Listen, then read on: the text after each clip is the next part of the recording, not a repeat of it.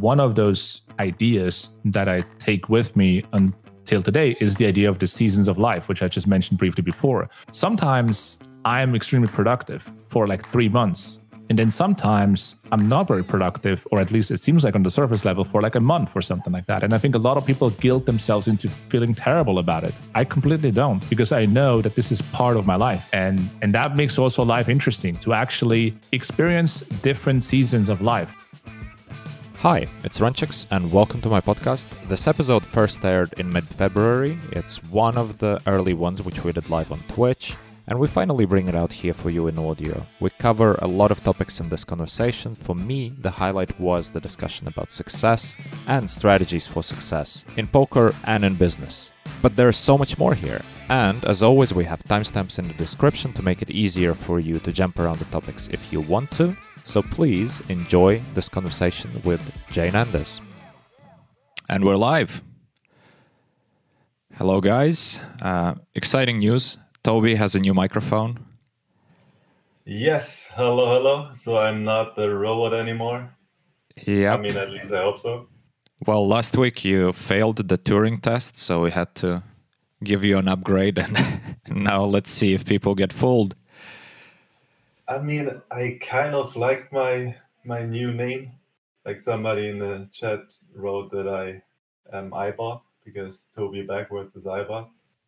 Yeah, that was so uh, so hilarious. I remember that. I'm also a little sad about that. And also, what about our name? I mean, the our new name for the show was the dinosaur and the robot. Yeah, well, that was one of the suggestions. We have a bunch of suggestions, and actually, I should address uh, that thing because uh, you know, some time ago, I made this announcement that I'm I'm doing uh, a free one hour of coaching giveaway for three people so a lot of people went on and did what I asked them to do, which was comment on one of the uh, videos on YouTube. So they did it. The deadline was till the end of January, so it's all over. And so yeah, we're gonna do a raffle um, sometime soon, and you know, and I'm gonna announce who's getting the coaching, etc., etc. And then we're gonna have to do some um, polls about the name of the show because there were so many great ideas like really great ideas so i'm really looking forward to that anyway another thing today our guest is to be JNandez super exciting because you know so many of you guys asked for it you, you wanted to see him on our show so we made it happen he's streaming right now on his channel and he's going to wrap up in a few minutes and join us here um, so yeah I mean, this guy is an ultimate Twitch presence. I did play some over the weekend. Of course, I, I like I did this unexpected commentary for the Galfond challenge. That was um, that was so much fun, but I didn't know we're gonna do six hours. Six hours of commentary, man. That was crazy. Like towards the end, I couldn't couldn't speak anymore. Yeah, and also you were alone, right? Were you the only commentator? Oh, no, no, no, no, no. Uh, Brian was with me. Brian uh, Pellegrino. He was awesome. You oh, know, I, nice, I didn't, nice. I didn't know uh, much about him before, but man, he was so great. Like he really knew what he was doing. It was it was super fun to do it with him. Uh, I really enjoyed it, you know. And like if I was alone, that commentary thing would have been crap, I think, right? Because he really made it uh, come all together. You know, he was asking questions and addressing some of the things that for sure the audience wanted to hear, and I could just focus on more sort of what's actually going on in the challenge, what, what's what's going on a bit behind the scenes, and you know what might be going through players' minds, and digged in a bit in their strategies and discussed some hands. It was so much fun. So yeah, you're you're gonna do it again, right? Yeah, I think so. I think so. I still haven't heard about the dates from them, but I told them that you know I I'm game. I'm I want to do it. It was so much fun. So uh, they want me to come on again as well. So yeah, it's gonna happen. I just don't know when yet. So yeah, off the bar is saying that uh, your anal- analysis was solid, and uh, he wants to see you again. Oh, thanks, man. But uh, are you concerned about giving away too much? Because maybe you also want to play the challenge, right? Uh yeah, but I- don't think that it actually would hurt my, you know, challenge in any way because it's not like I'm gonna give away my strategy, you know, and uh, just because I discuss their strategy doesn't give much away. So no, I'm actually really not concerned about giving away too much.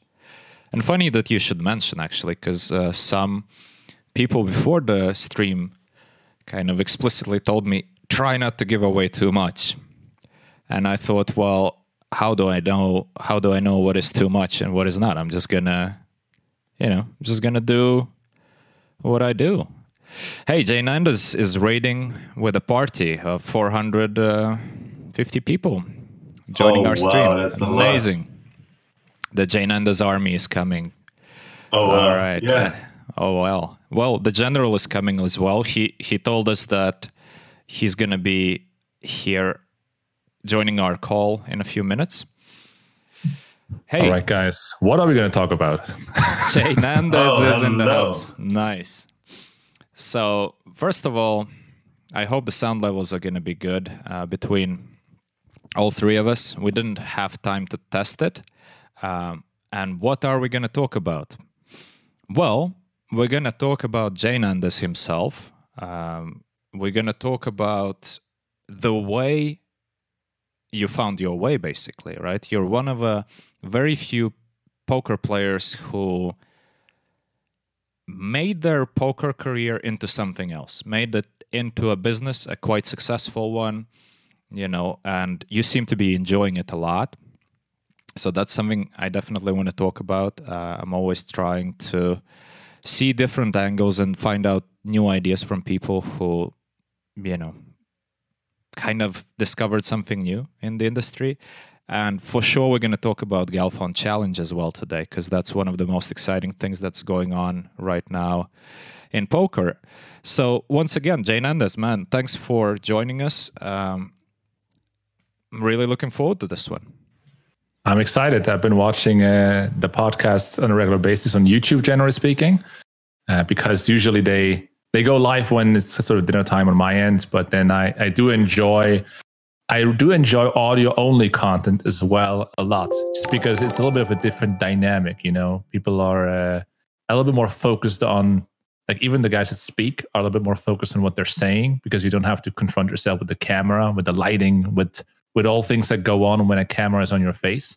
So I'm very excited. We also had already a talk for about 40 minutes, which I truly enjoyed uh, behind the scenes. One thing that I would suggest for today's podcast specifically is that as I'm rating with a lot of guys that are coming over from the stream on my channel before, I think this is the perfect opportunity for you guys also to introduce yourself, if that not already has happened, and uh, let people know what you guys are all about. Right. Actually, you see, Toby, again, we from the first Yeah. minute we have to realize that we're such fish in this uh, streaming game. JNandez has a point. We didn't even introduce ourselves. We were just well, we kind of did. We proved the point that we suck at making the audio work. Uh, you know, but apart from that, apart from us being consistently technically impaired, uh, what we do here is we have this weekly podcast uh, where we talk about things we want to talk about with people we want to talk with, and it's a free form, long form conversation. Uh, you guys in the chat can totally participate and uh, you know lead the conversation one way or another. And yeah, that's what we do. And of course, um, you are on the Bluff the Spot channel right now. Bluff the Spot uh, is a company that offers coaching. Coaching for profit is our is our model. If you're in the Hold'em, into Hold'em, then you know MMA Sherdog, the legend, is our frontman there, and uh, he did a lot of great things for us lately with his course, etc., etc. And for PLO, you know, if you want to get coached in PLO and CFP, then I'm your guy there. So that's pretty much the background of what we're doing here. And Toby I am So, afraid uh, that you're going to be a bit low on the volume because you know you guys are different volume Okay, with yeah. uh, JNandez, so you're going to have to speak up a bit. I think. I think I can speak up a little, yeah. So, uh, yeah, we've been doing this podcast for about uh, six weeks now. And, you know, it's still pretty young. Say what? Six weeks? It's episode weeks, thirteen, yeah. man. 13 already? Yes. Are you kidding me? Six weeks. So, uh, yeah, you know, it's always great to have a guest like this on board, uh, yeah. which uh, is like is a professional and uh, yeah, can uh, always give us some input and show us what to improve.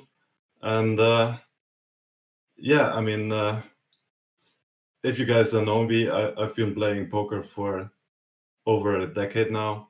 I started with uh, Hold'em and transitioned to PLO, and uh, especially also the co- the the course of uh, JNandez has helped me tremendously. Um, so yeah, I, I gotta say I'm a I'm a big fan of you and also your your online course and your website. I appreciate that. I think we are all sort of. Uh, it, seems, it sounds like we're all in the industry for a very long time, and uh, I talked to Runchuks about it a few days ago. It's very interesting to see people that move from their twenties into their thirties into this, like like the way they are transitioning as poker players itself, and it, it sort of reminds me about a video that I watched. God knows, like many many years ago by LaForte. You guys know LaForte? Yeah. Yes, of yeah, yeah, of course. So LaForte was a high stakes PLO and also before that no limit player specializing in in, in heads up PLO. And he was also making a few videos for one on ones. And he made one video where he talks about that most people in poker that that perceive poker as a career or as a side job or as something like a serious hobby, they are very much focused on where they're at and they think about their circle as a very small circle. For example, I am a six max PLO player and I play on PokerStars. That's it. And he was just bringing up the idea that you should realize that the poker universe is massive. It's it's really big, and there are a lot of different opportunities. There's live poker, there's online poker, different variations.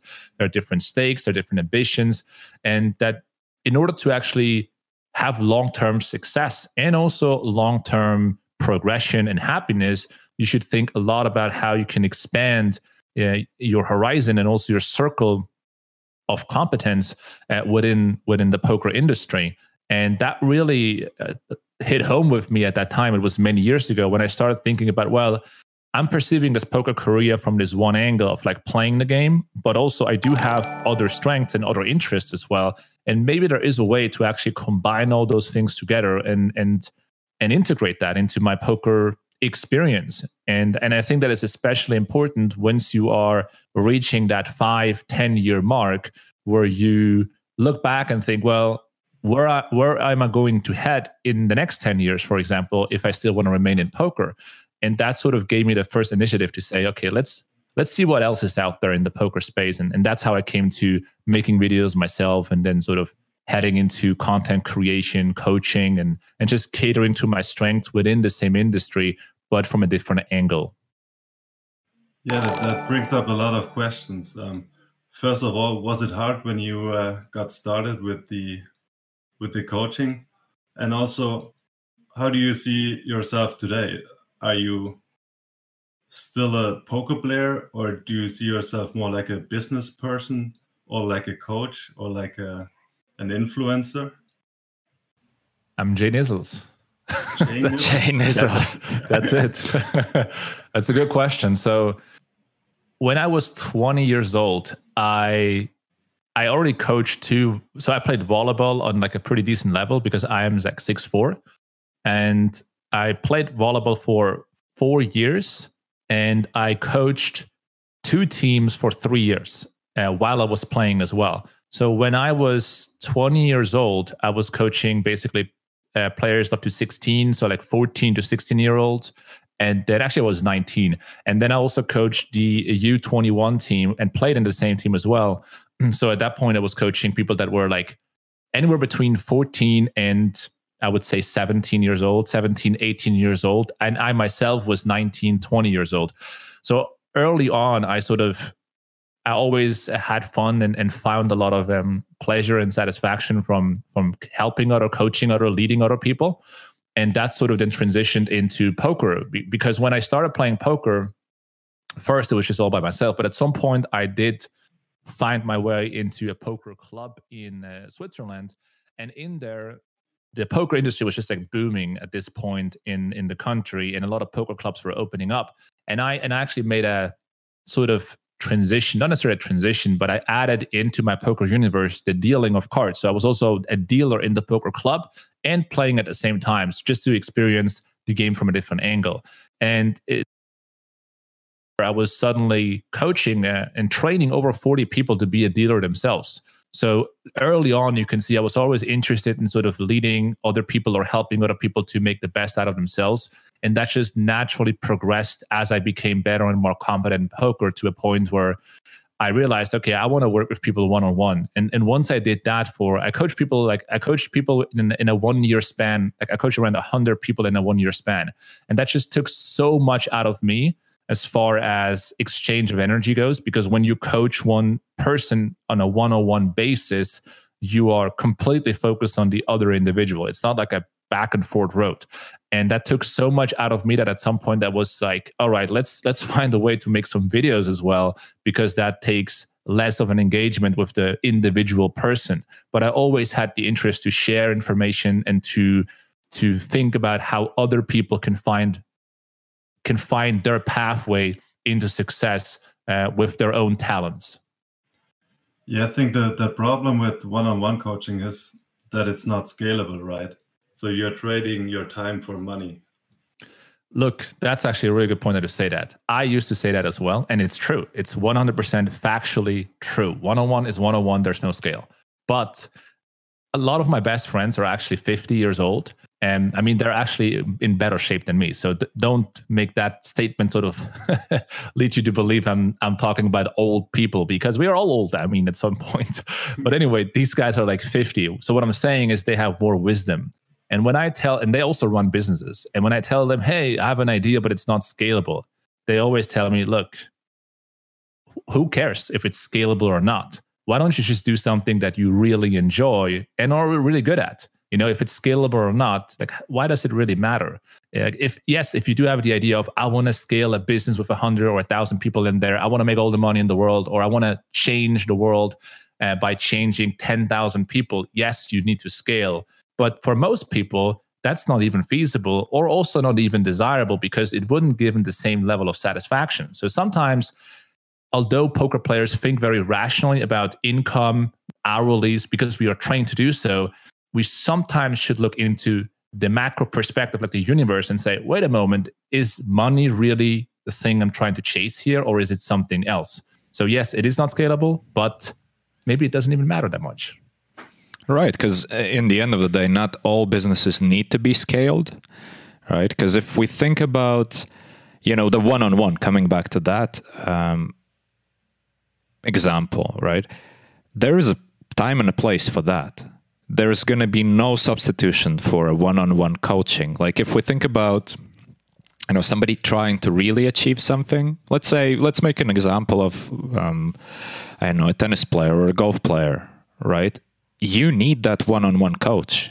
Absolutely must have. And that coach is going to be only your coach. It's really not scalable but the question is how much does that venture generate for the couple right that's that's all there is. I mean, not everything needs to be scaled.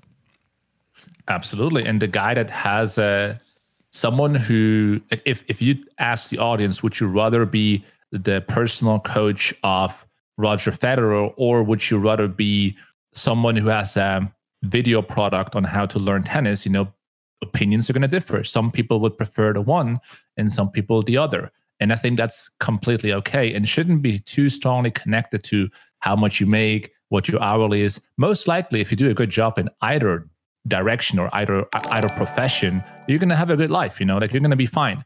But but what I see here as a specific sort of threat or danger point is that if you choose one side based on the salary, then you might neglect your talents.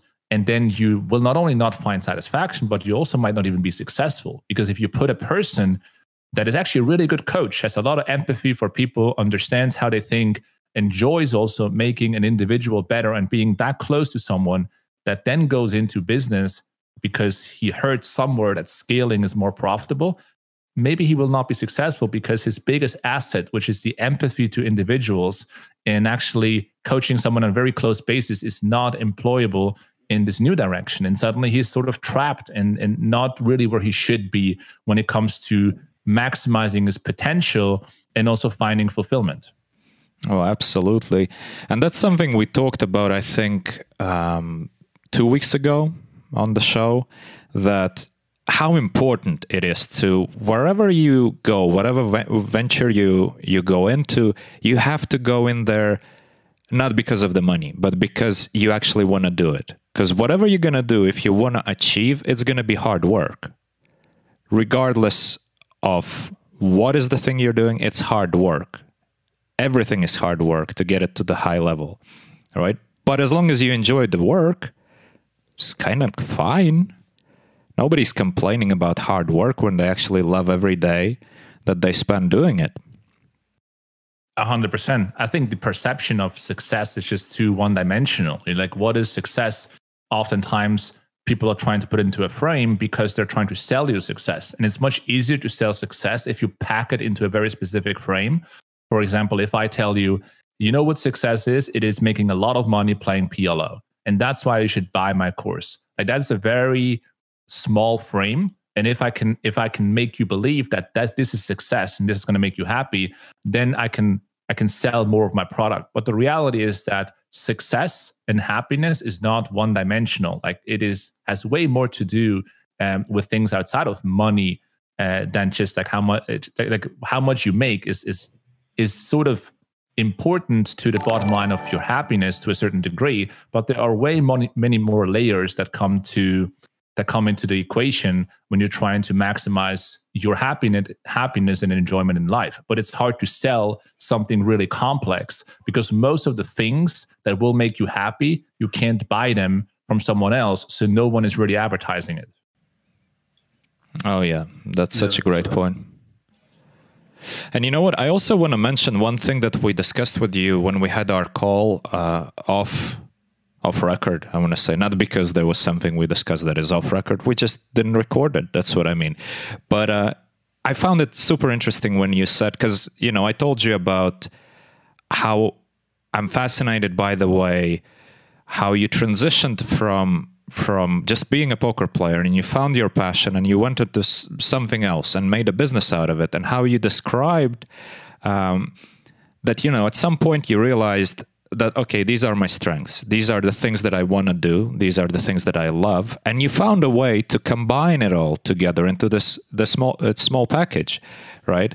Which makes you special right? Because let's face it there there are thousands of poker players out there thousands successful poker players out there but there's only one you a guy who is a successful poker player who creates this content which is in a way unique and you sell it to the public and you are very active in involving the community, making the game of PLO more popular, there's just one you. Yeah, exactly. I think that is because I mean, when you say there's only one you, I think what what you're saying is like everyone is individually different and unique, not like not me necessarily just by myself, but also everyone is sort of unique.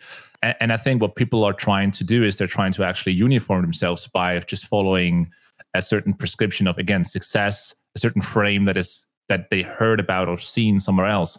But what I realized in poker, which is what you're referring to, is that my poker talent, my poker skill, my understanding of the game goes up to a certain cap. You know, like I can get this good and I'm in the game for 15 years. I do know that there are people that just have more talent and they have just more interest, uh, more talent, more intelligence in that specific in specific sections that will make them be extremely good at the game. But I can also bring other things to the table and then build an intersection of those different talents. And I can say, all right, I'm like what my strong suits are leadership, making other betters, coaching people, empathy. And then there's poker, which is something that I've trained myself in. It's something that doesn't come natural to me. But if I do find the intersection of those different talents and the skill that I've uh, accumulated over the last 10 years, then I actually come to a, I come come to an intersection that is unique because no one really built it that way. And and that makes that makes certain people unique, but also sort of puts them out of competition with others because you're at a very specific point. You're positioning yourself in the market in a very specific uh, point where no one else really goes because it requires them to combine a few things together that maybe they're missing one of the elements and they will land somewhere else. And I think the sort of the roadmap to success is to figure out what are your talents and how can you combine them in a way that makes you unique and puts you out of competition with anyone else. I uh, have to say that I really appreciate the the honesty. I mean, you're saying you're just not interested enough to reach the top, to get to the very top. So that's uh, why you also wanted to build a business. And uh, I'm not sure if you agree, but I always felt like the main strength of your course is that you break everything down and you uh, do it in a really structured way, and that's that's what I think uh, is is really uh, good about your course. That's another thing, also. Like, uh, uh, that's a really good point you're touching on because it's absolutely not a talent. It's not a talent necessarily to. Like, I'm pretty. I'm pretty good at teaching, but when it comes to creating a frame of coaching someone in a video, so video format, one thing to realize is that when you compare something like any other course, any other content creator out there that makes videos. It's just the sheer quantity, just the repetition that someone puts in that is going to uh, set them apart. Which means in the last two to three years, I've produced over 1000 coaching videos like that's all offset like that's not part of youtube not, not i'm not talking about twitch i just talk about individual coaching videos i made over a thousand coaching videos that means a thousand times i was thinking about what should i say in the video what presentation should I use? What research do I need to do? How long should the video be? What is the audio quality of the video? Should I be in the frame? Should I not be in the frame? Who is it catering to? You know, and when you just go through these repetitions a thousand times, you suddenly start realizing, okay, this is good, this is bad. Uh, you start to become more fluid when it comes to the way you teach and talk. You get a lot of feedback as well um, from people what they appreciate about certain certain videos and what they don't appreciate. You also get some data points. I have a lot of data points on which videos are very popular uh, within the mastermind on YouTube, which videos have a high retention rate, low retention rate, uh, have a lot of likes, don't have as much likes. And through all this data and all the repetitions, you again set yourself apart because it's very hard for someone who has created, let's say, 50 coaching videos to compete with someone who has done a thousand it's just sheer repetition. It's not talent. It's just like the repetitions, the work that goes in over years that is going to set you apart, essentially. Yeah, that's a that's a great point, and and it applies to basically any endeavor. You know, just constantly doing the work, sort of thing, makes you become who who you are, and it applies as a poker player. You know, you, you also the same thing. At one point, you either keep improving and keep iterating or you don't or you don't grow right? Because the key thing that you've mentioned there you have all these data points. You have you know how many likes you you have the feedback uh, from the audience. You you try to see what works and what doesn't. And for a poker player who's trying to improve a lot of poker players just sort of do the same thing over and over again without trying to find ways, trying to find data to figure out what's wrong, where they need to work on, and they somehow expect different results.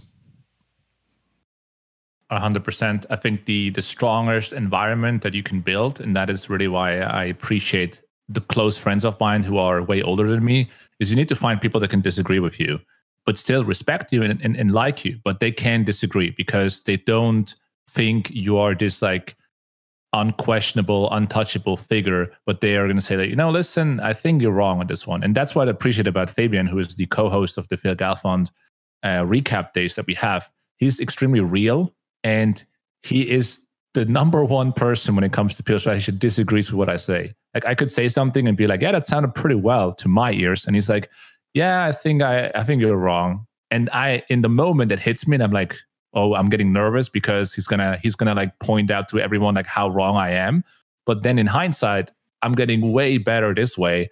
If, in, in, instead of someone would just say like, yeah, yeah, that sounds good. You're right. You're right. Like that's just, it's just extremely appreciated by my end to have friends, close friends that can disagree. And, uh, and although they respect my opinion, they are enough competent and confident to also go a different route and bring up good reasons for it.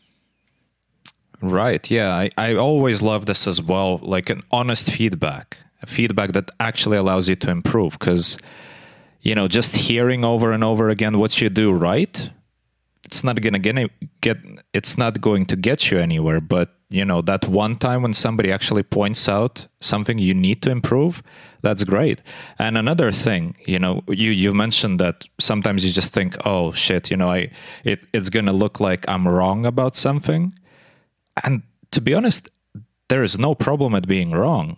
It's okay to make mistakes. We all do, right? And it, there's a sort of misconception that some people have that if we make a simple example of poker, uh, you know, there's this perception that the best players don't make mistakes, which is nonsense. Everybody mis- makes mistakes. The best players make fewer mistakes, but they do make mistakes.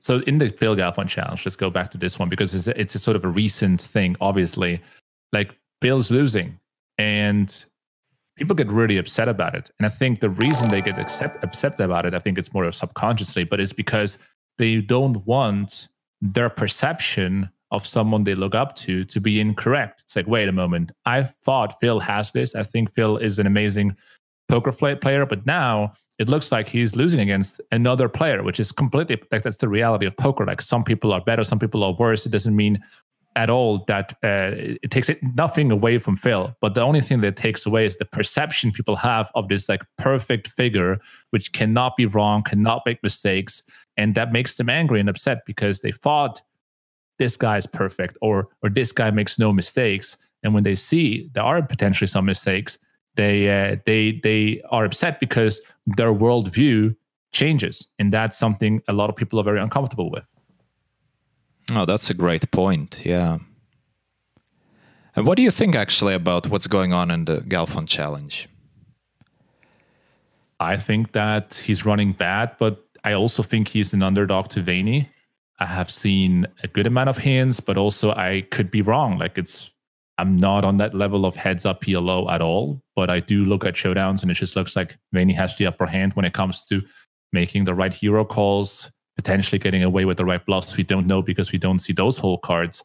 But Phil has been playing pretty loose overall, pre-flop and post-flop. He has been pulling the trigger in spots that were questionable in the bigger picture. So what I mean by that is you can you can bluff in certain spots, but if you just do it over and over again, you are getting to a point where your image looks looks a certain way and then your opponent will start adjusting and i think this is what we what we start seeing relatively early on in the challenge because phil was actually uh, holding a very strong red line, which is a non showdown winning line in the first, I think, 1500 hands or so, which is about three days of action. And then suddenly it dropped quite a bit. And I think it is because Vayne, it's one of the reasons is because apart from variance, is that Vayne saw how much chips or money Phil is putting in on the later streets and started to call or slow play on earlier streets in order to actually show up with good hands when Phil is willing to commit a lot of chips. And it sort of backfired. Right. So uh, when you follow the challenge, are you also still motivated to maybe jump in and uh, what's into the like challenge or in heads up uh, yellow? I mean both, but uh, I was talking about the challenge. That's the thing. Like uh, before the first match, no one really know knew right, like how well first of all Phil's level of, uh, of heads up play, or also how how the challenge is generally unfolds. Obviously, when Phil is behind a lot in the first challenge, he will not be on the same confidence level. It's just impossible as if he would just completely crush Vayne and then just come out of it like that. But there was no point at all where I ever regret to not take uh, the challenge because one thing that I was very surprised by, and I don't even, I don't even know why, but I was actually really surprised by is like how judgmental uh, Twitch chat really is. Because once Phil starts losing, you know, a few days in a row, or like now the first 10, 11 days in a row, a lot of guys are like extremely mean in the chat. And and i for some time i believe that it's just you know me. I, I sometimes get also some mean comments. It's not the majority of people but it's like some.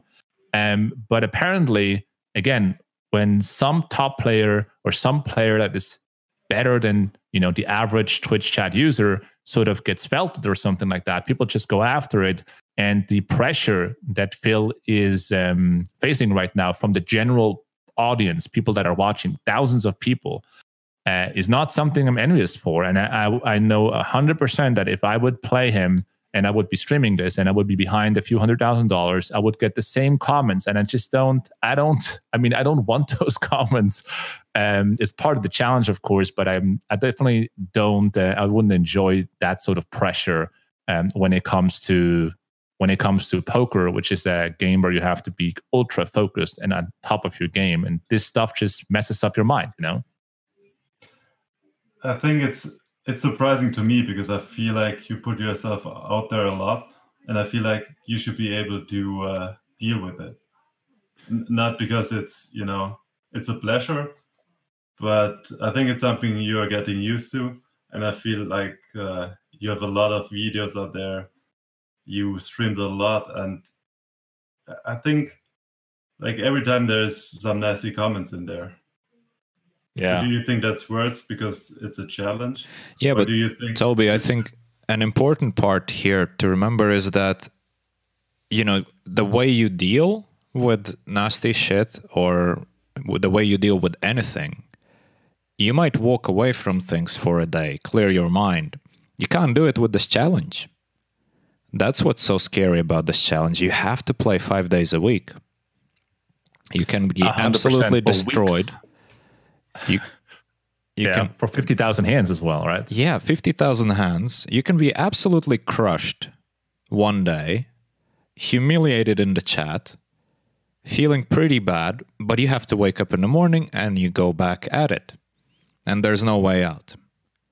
I think what's interesting about this challenge is that you know, it's sort of like if we compare it to previous challenges, like the Durrrr Challenge, uh, they were quite public. They were, you know, people were following, but the times were different. Now, with the Twitch, with Twitter, with all the social media, it's a bit more like, you know, when we compare, let's say, football players, Premier League, uh, some 30 years ago, and now, big part of being a professional football player is actually being able to manage the pressure of of the media of the fans. And that's i think none of the poker players or at least none of the cash game players are really used to this sort of thing. Yeah and it's not it's also not coming natural. Like poker players especially online poker players they enjoy anonymity. And i think you know the the so what, what I realized is I'm also traveling sometimes to different poker venues, and a lot of people know who I am, but that doesn't mean that they are fans. It doesn't mean that they're like, "Hey, this is JNandez, is amazing." But every like almost everyone knows who I am, and that's also very uncomfortable, you know. And if you step into a challenge like this, and you are a public figure, and people know who you are, it means that if you get felted and you and you show up at let's say the next WSOP or like a, an event at Kings or wherever, everyone knows, oh, this is the guy that got crushed in the heads up game.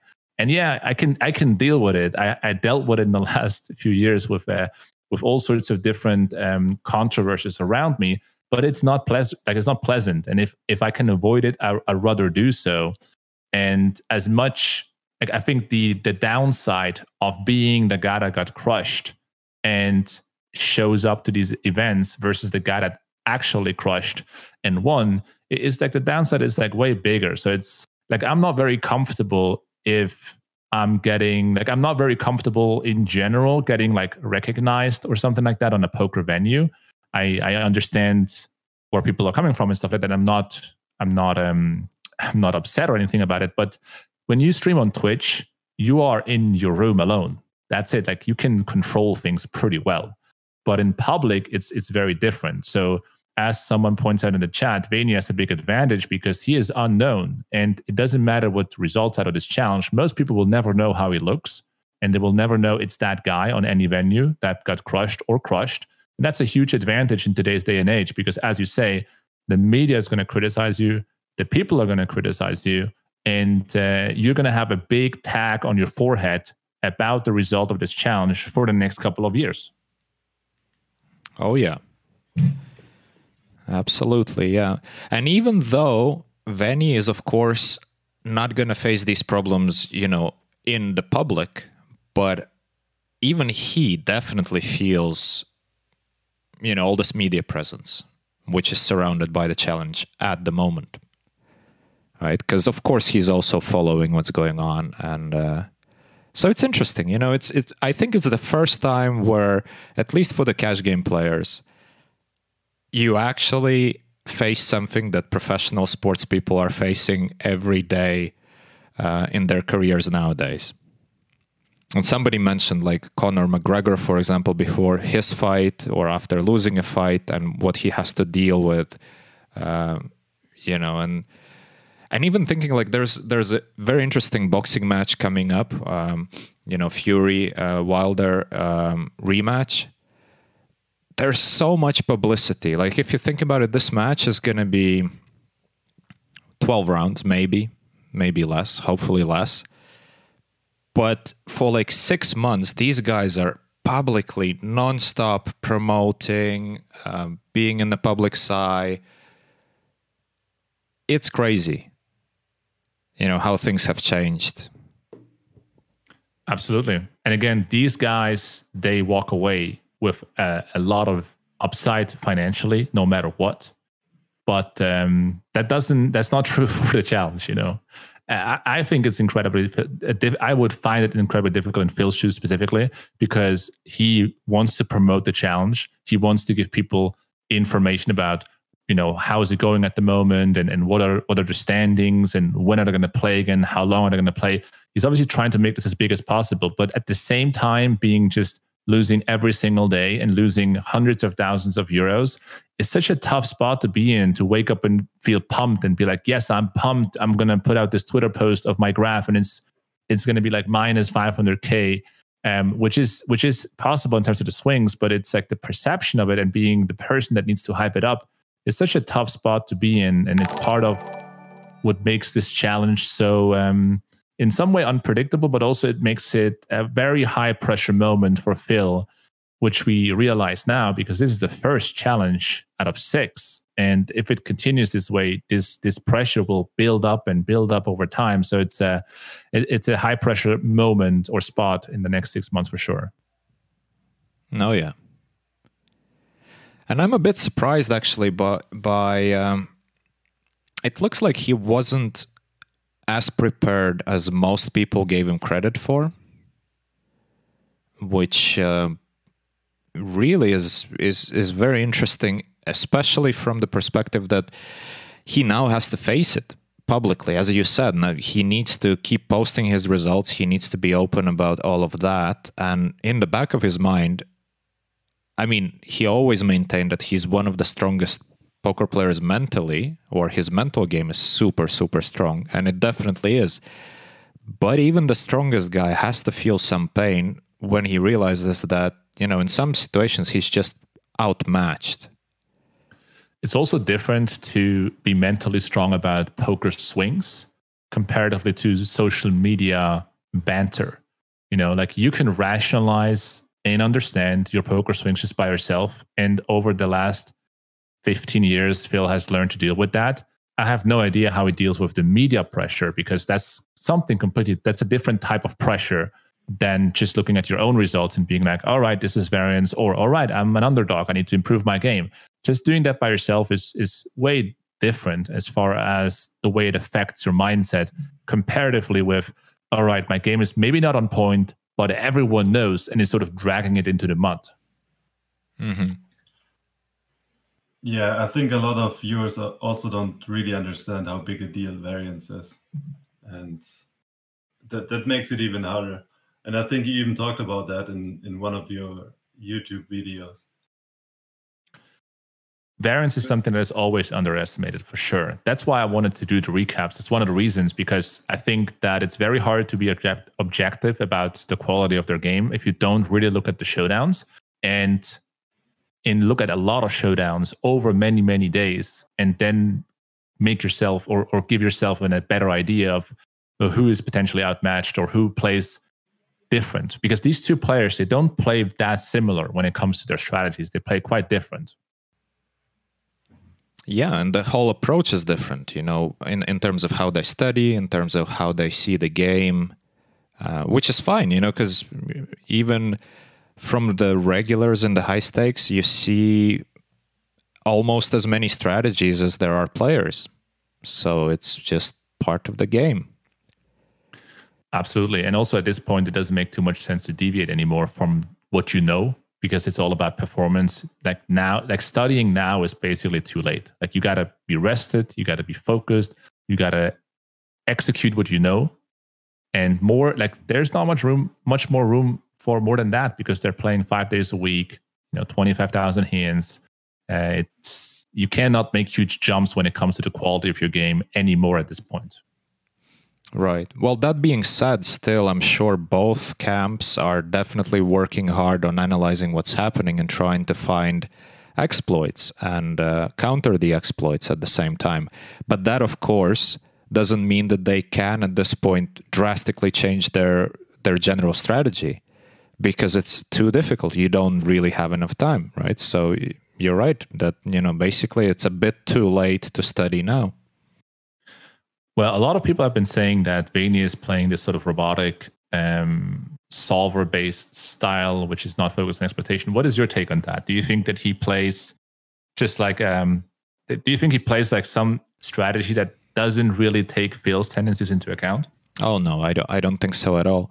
I think what's happening here is he has very strong underlying understanding of his strategy. His strategy is well founded, well rounded, uh, of course, he did a lot of work uh, with the solvers leading up to this, but you can totally see how he adapts to Phil's tendencies. You've mentioned yourself that you know for the first few days the red line of Phil was quite crazy, and then he found a way to counter it. And um, you know, so far Phil is struggling to adapt to these things. So Venny is very much playing the player while still using a very sound strategy as the basis of his play.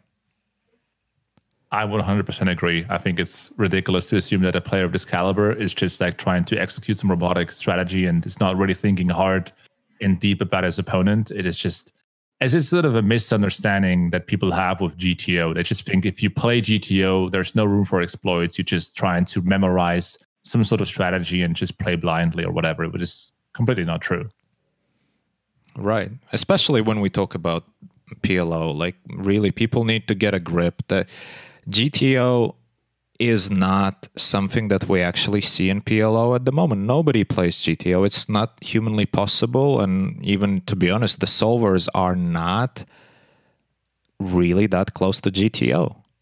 And yeah. even if they were, the game's too complex. And you know, memorization is is futile here. You can't hope to memorize strategies. What you need to do is to find the underlying concepts to understand the reasons behind certain plays, which solvers do or don't do, and try to make your own strategy based on that. And I think that's what we see with Venny. It's it's clear that his game is fundamentally really sound.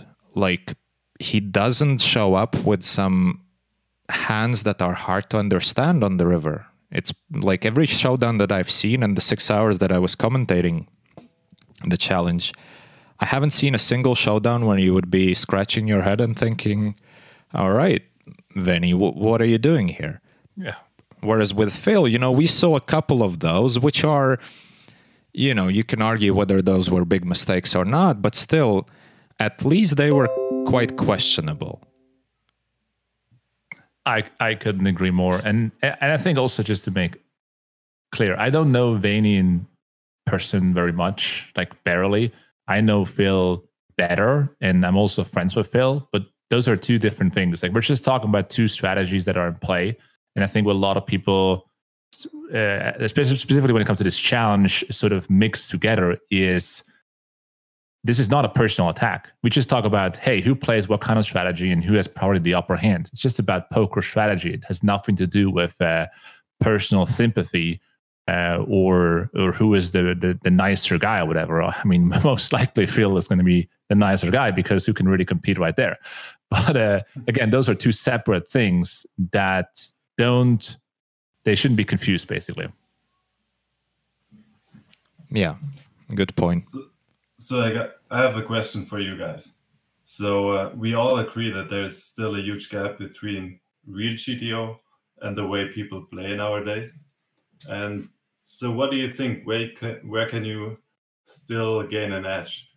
Um, and also, maybe like on the really top tier players, where do you think you can still uh, gain an edge? And also for like mid six players or small six players.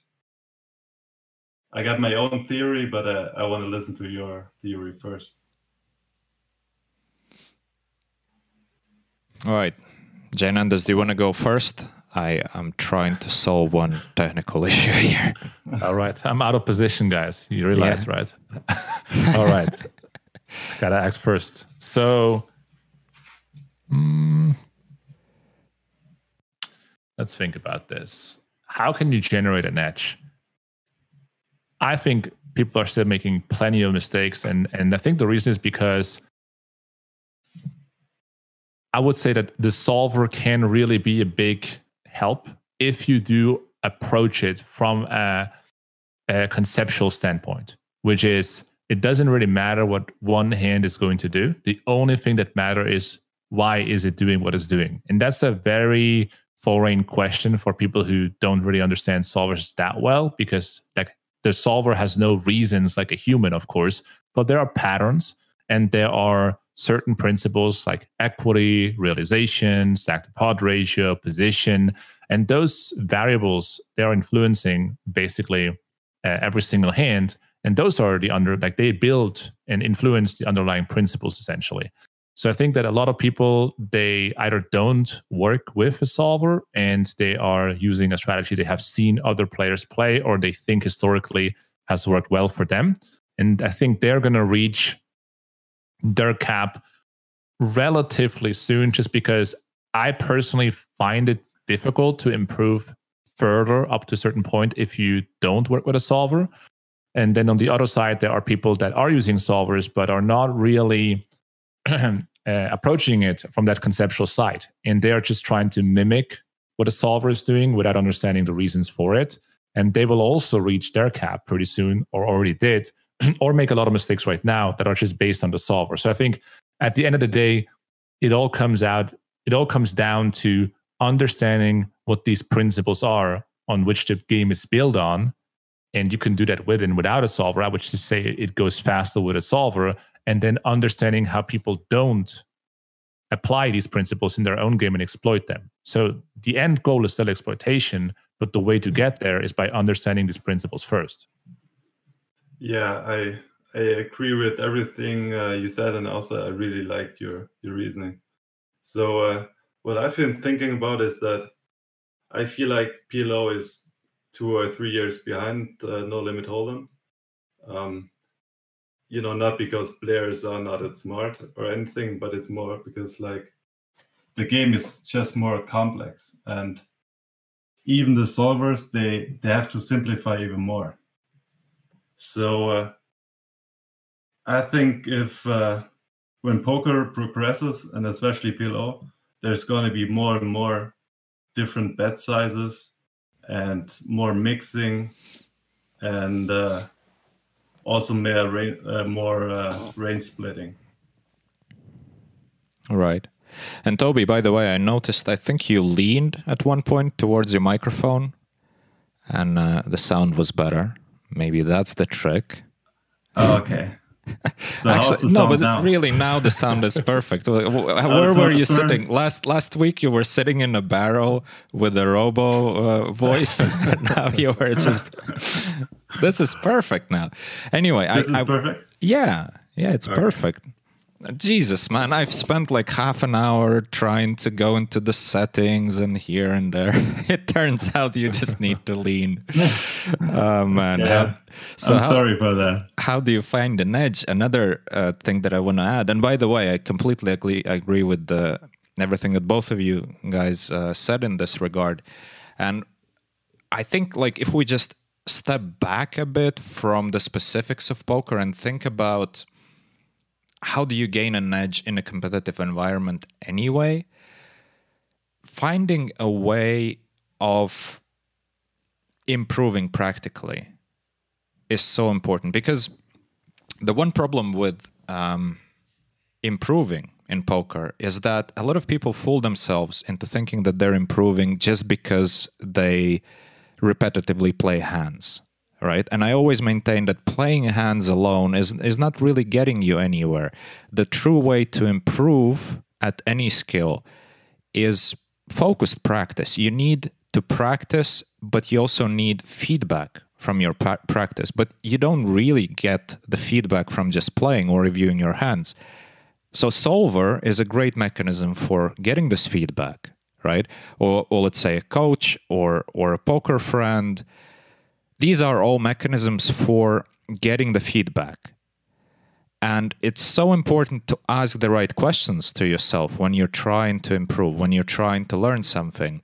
Because I see so many people invest a lot of time in studies but they sort of study the wrong thing or the thing that is actually not generating um, the most what should i say well the most efficient results let's put it this way.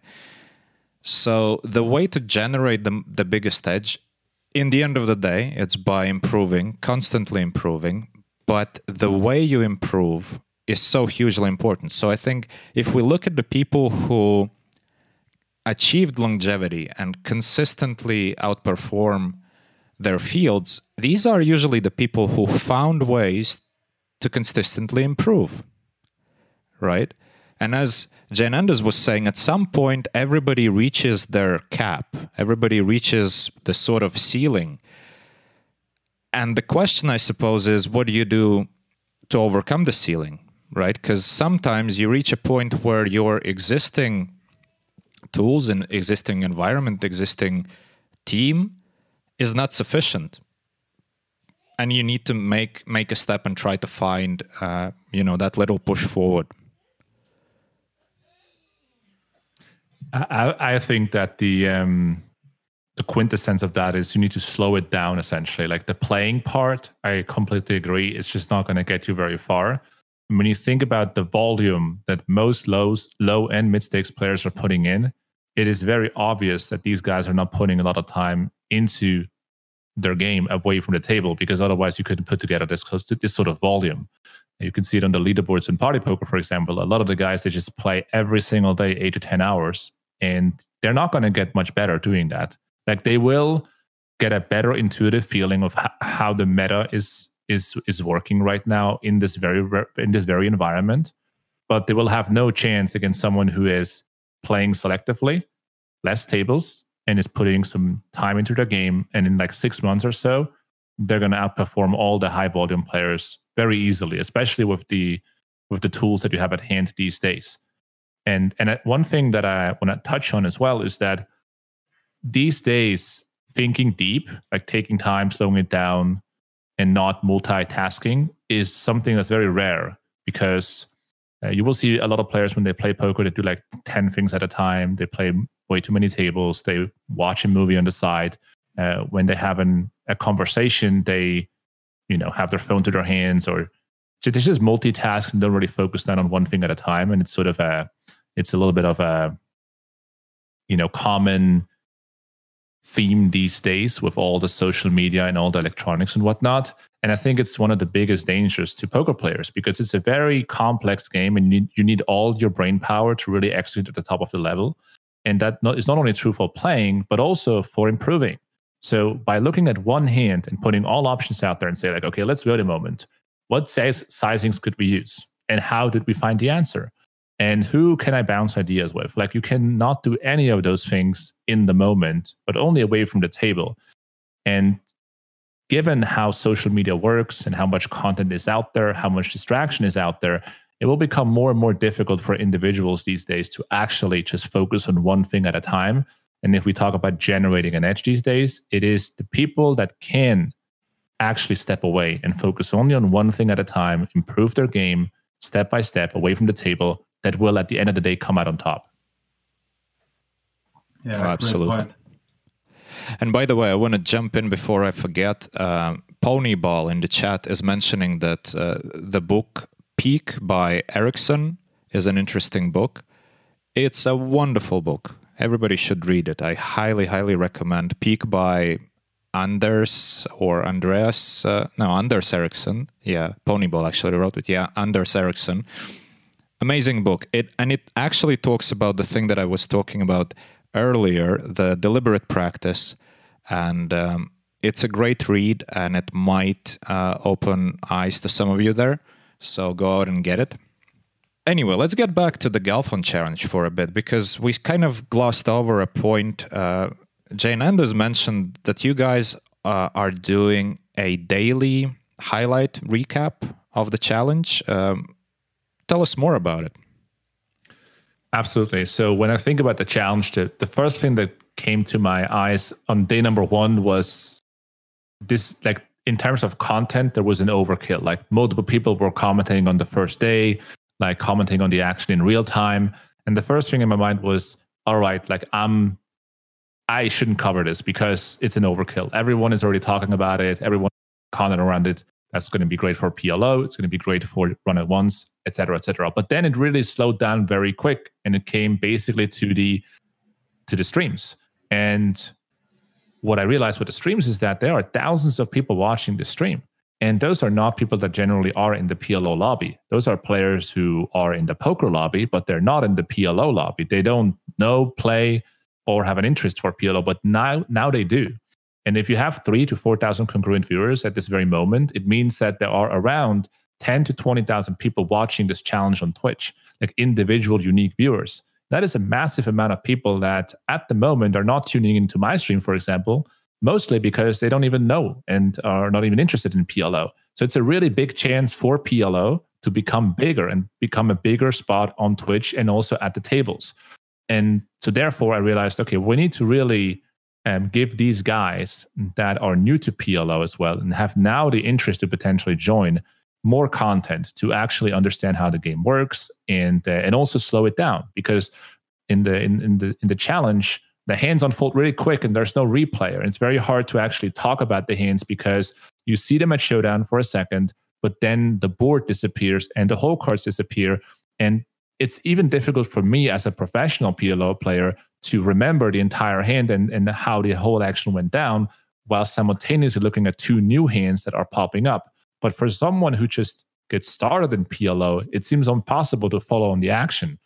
so I realized, okay, we need to jump on this opportunity and we need to create a great format around it in order to push the game of PLO. And that's why we are doing now the daily recaps, which means we take the footage that just unfolds for four to five to six hours and we mark out all the interesting hands and then review it in a in a format where we are two guys at the moment, it is myself and Fabian, and we are basically slowing down the most interesting hints, and we talk about what are the strategies in play here? Why is one player bluffing here? Why does it make sense to call here? Why is 10 9 6 4 uh, double suited to 4 bet, which we saw yesterday, for example, by Vayne? And uh, give people a little bit more input into how the game actually works, because we really hope that a lot of guys that don't play PLO find, find their way into the game. And we want to give them a little bit of support. Right. That's a great idea that you guys had. And, uh, you know, you're exactly right about this is a great opportunity for PLO as a game to sort of reignite the popularity or or definitely at least increase the interest in the game and hopefully turn some people into the great game. Absolutely.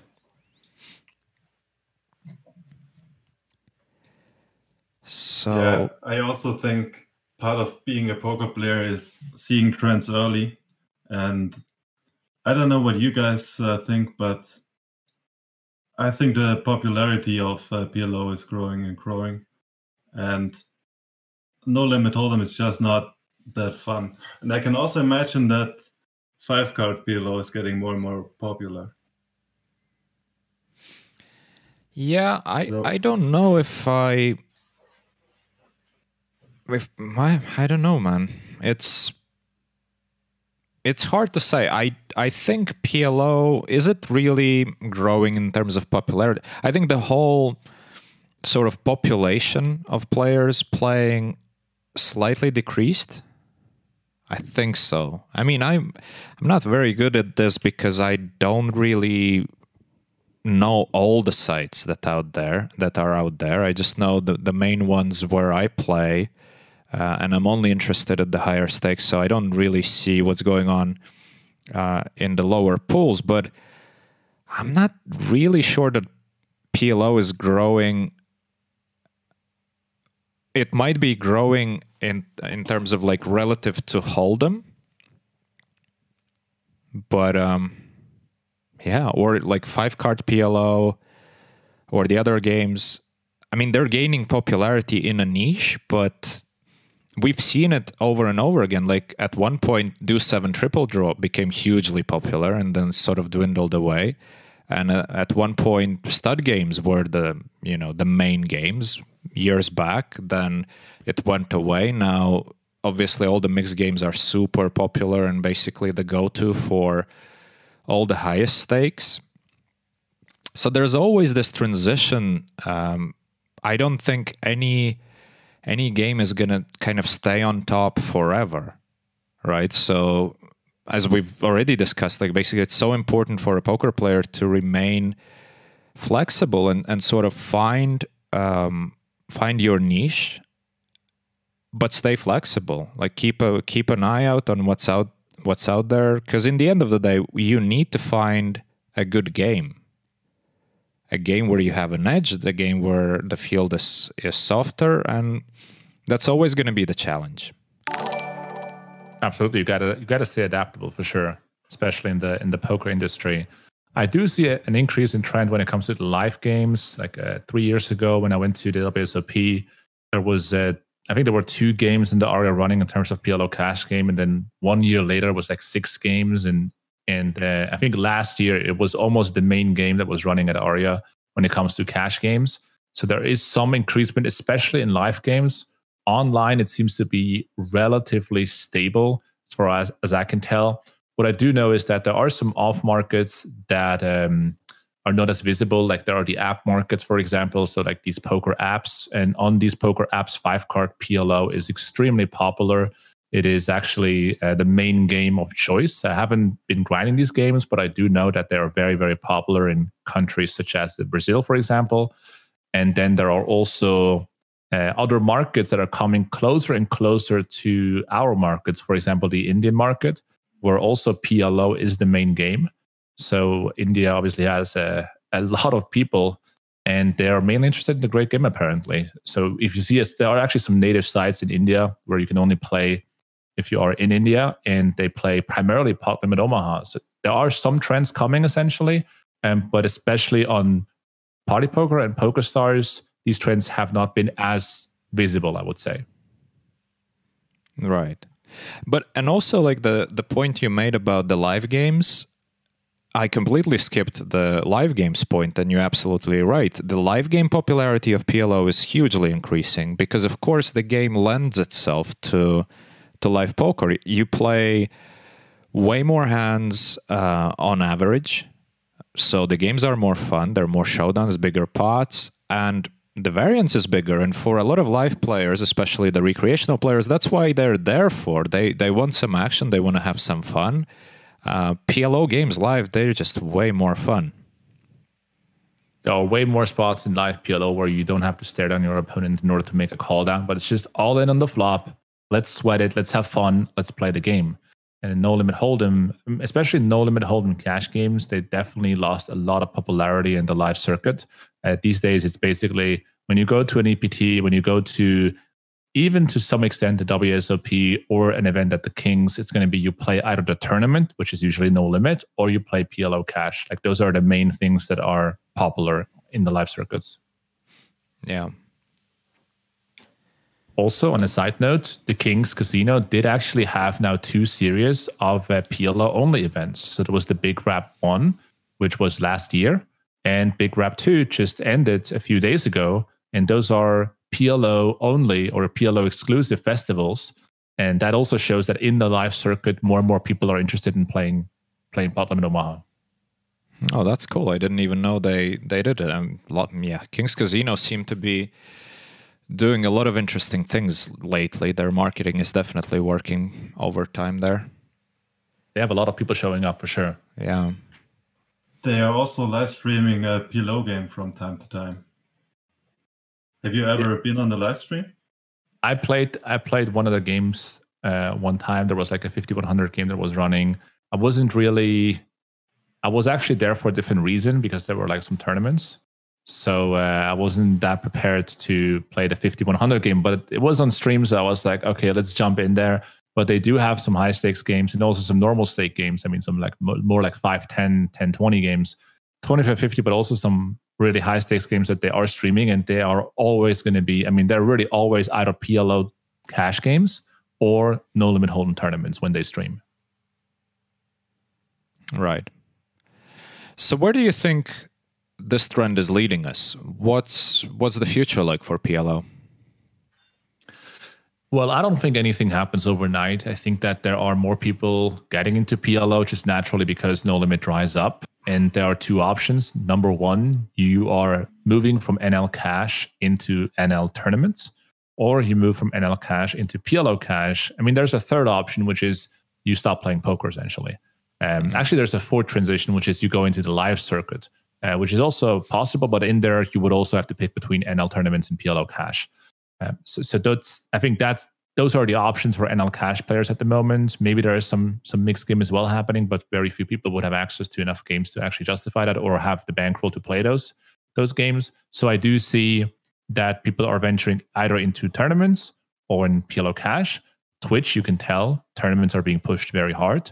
The issue though with tournaments is obviously that you it's a huge time commitment. Every time you sit down, you have to plan ahead for four, five, six, seven hours, maybe even more. And um, as the average age is growing in the poker market, uh, there are going to be less and less people willing to sacrifice this much time. Which means if you're 21 years old, you don't mind playing tournaments for a living because it's all about poker. But as you grow older and you become 30, 35, you have a family, you have other obligations, you just don't want to sit down on a Saturday and be like, all right, today I'll play poker and I'm going to be gone for the next, you know, 10, 10 hours or whatever. Like that's not very, that's not very practical. And, and I think that is really what takes away, that's the biggest downside of tournaments essentially. Mm-hmm. Yeah, I agree. And I also feel like most players I talk to that have been playing more than 10 years, or let's say more than five years, like almost all of them prefer cash games over tournaments long term. I mean, of course, they they occasionally still uh, want to play a live tournament, but uh, the bread and butter game is still cash game. For sure, you want less variance, you want more flexibility. You also want to have like one of the things I've been considering is a really good skill set to have if you want to play live is if you know how to beat no limit tournaments and you know how to play PLO cash. Because then at the venues, you could take the soft tournaments with you and play the main events. But at the same time, you can jump into some juicy live cash games in PLO and have basically the best of both worlds. I think that's a very attractive uh, combination for a lot of people that consider consider their future in poker and uh, are willing to put a lot of time down. Yeah, it's funny because that was exactly my approach, or still is. Mm. Well, tell us more. So, uh, yeah, I mean, I played a lot of live tournaments in the last years, but uh, I want to play more online because I just prefer playing online. And as you said before, it's just I feel like every time I go to the Bellagio or the King's Room at the uh, Rio.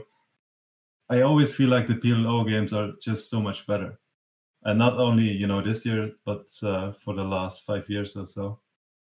So uh, that's one of the reasons why I transitioned to to PLO, because I just feel like the games are better, and I also think that tournaments are always going to be soft, but there's also this big downside to tournaments that there's a lot of variance and you know you, you always have to travel and all the the costs like flights and hotels and stuff. And also i just don't in, enjoy it that much anymore because in live tournaments a lot of times you know you just know what you have to do with 10 big blinds and it's just push or fold and it can be quite boring and it's maybe exciting when you're like 22 23 but then after a while it's just yeah i mean as i said it's sometimes it can be boring mm. especially without a shot clock Right. Yeah, I mean, it's also like you work on your game really hard, but then you sit down, like you're sitting down in some live tournament, you have 10 big blinds, and you're thinking, well, where's my edge? Like, I'm just waiting here in order to realize no edge or almost no edge in the game. And that's what I've been working for. It's just the reality sometimes of of shallow poker, of course, that the edges are very thin. Mm. And um, yeah, again, I think we got to stay flexible as as professionals and and think about trends. I think that's actually a very smart thing to do. I do get this question a lot. What should I do in the future? What game should I pick up on? And, and one thing is certainly trends, but another thing is also to think about where you have the most fun. Like the the lifestyle of a live player versus an online player, the the lifestyle of a cash player versus a tournament player is so different that I, I would also consider this for sure. So, what do you think about new games like Seven Plus Hold'em? Wait, what is Seven Plus Hold'em? What am I missing? Um, I think, I think it's a six plus Hold'em, but uh, six plus. Oh, the Toby's is way level. ahead of the curve. This game oh. that you just mentioned, nobody's playing it yet. no, but actually, soon it's gonna be just Jack plus Hold'em. I, I was just reading in the comment like Coffee attacks as Jin is ahead of the curve, and suddenly Toby comes around with seven plus hold. I'm like, wow. yeah, that's way ahead. So embarrassing. Way ahead of time. I mean, you're making fun of me, but actually, I heard that there are different rules. Like seven plus hold uh, or six plus hold'em is a little different on on Poker Stars than it yeah. is on iPoker, for example. Yeah, there's basically the rule where like a flush, right? Like a flush beats um, a full house, and then there's like a mix between like a straight versus um, like the value of a straight, I think, versus a set. I think I'm not sure, but those could be replaced essentially, and that would that would that would like there are two variations where um, two made hand values would exchange essentially. Like one would be ahead of the other, and then the other way around. And six plus hold'em yeah, I don't, but I don't really think six plus hold'em is going to be an upcoming trend or anything, because first of all, the the game in itself is not very complex when it comes to solving it, which is a huge issue these days because you can just build a solver and just solve it and that's it. And and also we haven't really seen a lot of like we haven't seen anyone being excited that that is really jumping on it apart from very high stakes players. And I think the reason they're excited is because they get to play against really high stakes fish. But we haven't really seen any like huge coverage on Twitch or in TV poker where you know everyone was like, we need to make this game bigger. We need to double down on six plus. Um, F Hold'em, FPLO. Let's play six plus only. Like we haven't really seen that level of interest, and and I don't think it will. I think the lifespan of the game is uh, is not very large, apart from this small demographic that is playing it at the very highest stake. Mm. And it's a very good point that you mentioned that the high stakes players want to play against the high stakes fish. Because, of course, in a game like this, as you described, it's easy to solve, relatively easy to solve. And once it's solved, it's pretty easy to memorize in a way. So it lends itself to like the situation where the fish are actually losing so much and so quickly because mm-hmm. your edge is just insane, right? And that's the same reason why these weird games come up in Vegas every summer. Right, every summer you go and you check the mixed games, uh, the high stakes table, and there's going to be at least one game, which they of course always claim, "Oh, we just invented it last week." And never mind that they've been, uh, you know, trying to solve it for like nine months leading up to the the new summer. You know, and every summer is the same. And I'm I'm thinking like, who is buying this bullshit? Like, who actually thinks like, oh, really? Yeah, you created this game last week. This sounds like a good game. Let's play. You know, every summer the same thing. So it's an oldest trick in the book, and uh, I I feel like six plus Hold'em is uh, fits that category, right? Because again, like if we compare to a game like PLO, there are solvers in PLO, and then good luck, basically. Yeah. Right? You have a solver, well, okay, off you go, right? Six plus Hold'em, you have a good solver, you have a good team that kind of condenses the material for you, and uh, yeah, you're going to be crushing. But that's the problem. It's relatively easy to achieve very high level of play. So eventually, you come to a situation where it's just not profitable to, play because uh, you know the the house always wins in this kind of situation. Anyway, guys, we have about half an hour left, and I really want to address one point which we sort of glossed over because um, I'm really interested. I remember uh, when when uh, JNandez was in the chat last last week on the show. Uh, you've wrote an interesting thing that basically playing poker without streaming is not so much fun for you anymore. Uh, and I thought, like, oh wow, it's interesting, and but of course, understandable. I want to know what changed in your life once you started to create uh, content for people. Once you started your business, how do you view poker differently on a personal level? I think that in general, people really enjoy doing things they're good at, and they don't enjoy doing things they're not good at. And once you discover something you're good at, you want to do it more and more, basically. And, and I think that's also probably one of the reasons why some people are not necessarily as happy in their profession. It is because they're not that good at it and they struggle. And no one wants to really struggle. You want to thrive, you want to like progress.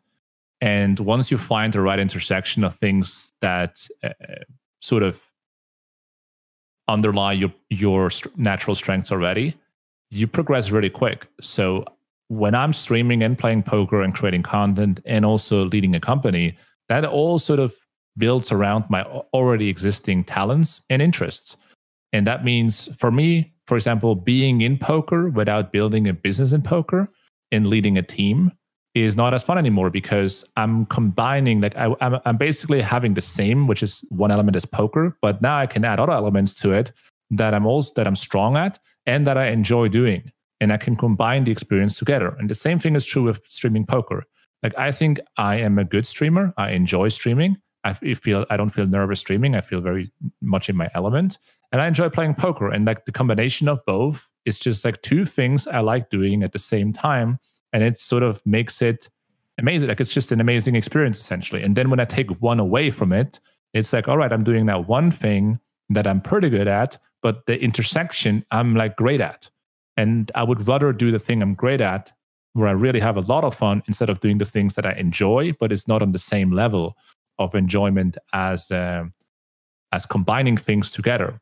So I I basically have built a business, you can say, a profession around the things that I enjoy the most, around the things that I feel like I'm most talented for, and brought in other people into the equation to back me up on on on things that I'm not as strong as and that I don't enjoy doing. So so I can say that most people when they when they think about my day to day, I'm 100% convinced they think I'm like this extremely well planned out and like very disciplined person, but it's actually not true. Like I am although I'm getting a lot of stuff done, I am completely in my comfort zone here. Like what I'm doing, I produced 500 videos in the last two years in my comfort zone. And the reason is because I'm doing things I'm naturally good at. And if I if I find some element that I'm not good at or don't enjoy doing, I'm trying to find the person that can help me out and back me up. And that is also the reason why JNandez Poker at the moment has 10 people in it. We are 10 people working together because I'm not good at, at all the things. I'm in fact I suck at most things in life, just generally speaking, but I'm good at a few things and I do those things every day. I'm in my comfort zone I, in, in a positive way. So I actually have a very comfortable and enjoyable life because I'm doing the things I enjoy. Oh, I love that. I love that. And I can totally relate to this as well in a way that what we're doing in Bluff the Spot is really similar in a way that we have a team that handles so many things because as with any business you know there's you need the support you need uh, never mind the accounting and all that stuff right? But just a lot of people who do the things that I don't want to do, for example, or the other coaches don't want to do, and which frees us up to focus on the thing that we're supposed to be doing and the thing that we actually enjoy. Um, and yeah, that that's that's really cool that you found this way. And when did you actually realize that hey, this is what I'm going to be doing? There must have been like, how did you start? Actually, there it must have been not overnight. At some point, you should you were like you probably realized, hey, you know what? I'm going to be doing this. I'm going to be creating content. I'm going to make a business out of it. Do you remember how it happened? Yeah, absolutely. I think it's actually similar to the it's similar to the progression of a young of a lot of young males in my and following generation. So I'm I'm going to draw a little bit of an analogy, which is maybe a little bit far fetched, but maybe it isn't.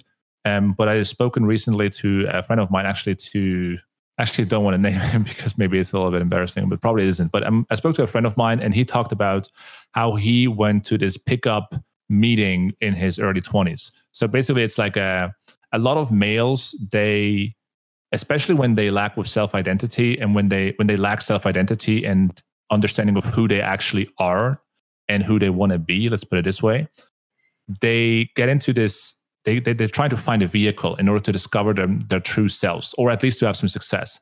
And it usually starts when you are in the early 20s with women. So you're trying to have success with women and and, and men who don't at this very moment they sometimes uh, head into like a pickup group and they're trying to like establish confidence and competence and like having techniques in order to talk with women and whatnot. But then what happens oftentimes uh, for the better is that these guys realize well uh, i do enjoy self-improvement but this whole pickup thing is a little bit um, not real. Like it's trying to make something out of me. I'm not. But what I did enjoy and came out of it is to understand that I want to improve. So then they get into this improvement field. So the self improvement is a huge industry. And I myself, I, I I started more like in the self improvement section. It was very appealing to me to think about progression as an individual and thinking, all right, like I I can actually become better and I can push myself and I and kind of fulfill my potential. But the the the danger here is that there are a lot of companies that are trying to sell you self improvement. And they're going to tell you what you need to be and how you need to be in order to be a self improved person. They're going to tell you you need the money, you need the discipline, you need, you know, you need the perfect food and the, and the cold showers, and you need to like sleep, I don't know, from X to Y and have this sort of lifestyle and work out eight times a week and so on. And although these individual things are helpful, um, what they're not is they're not individually adjusted to who you actually are. So as a normal progression, you start to and I started to learn more about who I'm actually am and, and that I don't need to be what someone else tells me to be.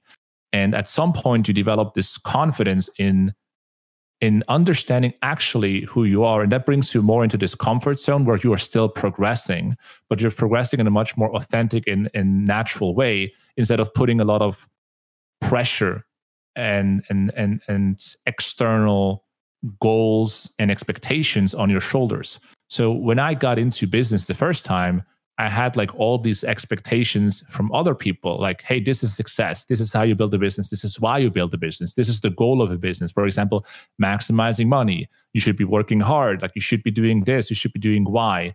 And first, I believed it because I wasn't really competent and also not confident in who I'm actually am in the business space. But then once you progress further and further, you realize actually I can do, make my own decisions, and I don't want to. I don't need to, for example, read 50 books a year. Like I could be that guy, and some for some people this works well, but not for me. So I have actually, which is kind of embarrassing, I have 200 physical books in the room I'm in right now, but I have read like 10.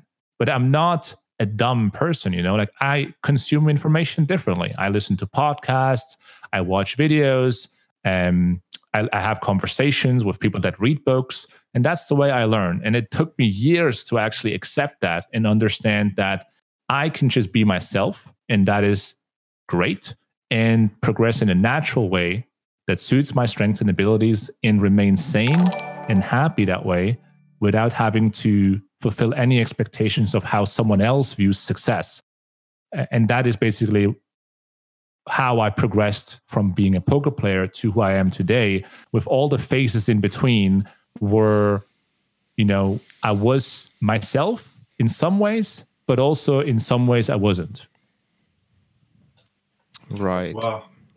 It almost feels like uh, when you were only a poker player that there was something missing. That was a good way to make money and that you had fun, but uh, it just wasn't enough. Is, is that true?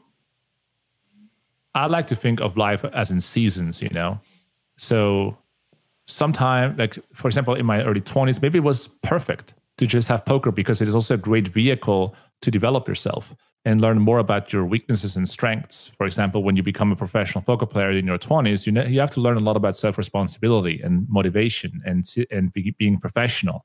And I learned a lot about that. I I can motivate myself to do the things that I need to do because I became a poker player in my early 20s and I put everything on one card. You know, I quit my studies and I had no job, I had no education, but I was confident that I can actually do this and improve by myself for the next years. So that is what it teaches you. But then as you grow older and older, you realize, okay, maybe I want to take it to a different direction and a different direction and, and, grow as an individual. And because I do have a lot of friends that are much older than me, uh, I, they see in myself sometimes better who I am in five years than myself. And I, I listen to their advice and they, they oftentimes guide me in the right direction, essentially. That's very interesting. Uh, you talk about you, you talk a lot about your older friends, and it seems like they're role models to you and maybe also kind of mentors. And so yep. the question is, where did you meet them? How did you find them? And, yeah. yeah. that's a that's a great question. I think that um, a lot of the people in my life I sort of attracted by being more public and but the issue with that is that if you attract people through your to your online per, to your public persona, you oftentimes not necessarily attract the people that can actually disagree with you, but more like followers. And and usually when you have friends that are 50 and they are when you have friends that are older than you, they have an easier time disagreeing with you and giving you their honest opinion because they don't have anything to prove. Like my friends, they don't have anything to prove to me because they know that I respect them for who they are and not necessarily for, I don't know, trying to be someone they are not. And so that's one way I attracted some of those guys. Um, but also, for example, my accountant is uh, my accountant is uh, close to he's he's like close to sixty, and we have at the moment once a week a conversation.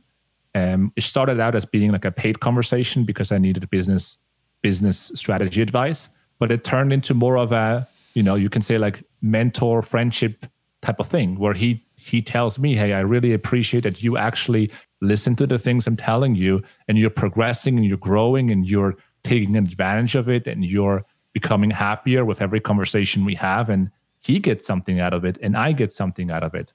So uh, I, I, think you attract those people somehow into your life, and but sometimes it, it happens through a professional frame, or it happens through you know, like oftentimes it was like I was trying to find someone that can help me with certain things, for example, accounting, and then we started talking about other things, and suddenly we talk about I don't know what should I be doing with my in my private life? Where should i move? Or or how should i behave in in this and this situation? So I, think you need to keep an open ear to people that you respect and and if you do that and they they see that you actually integrate their their advice into your own life it starts to become like a fruitful um, relationship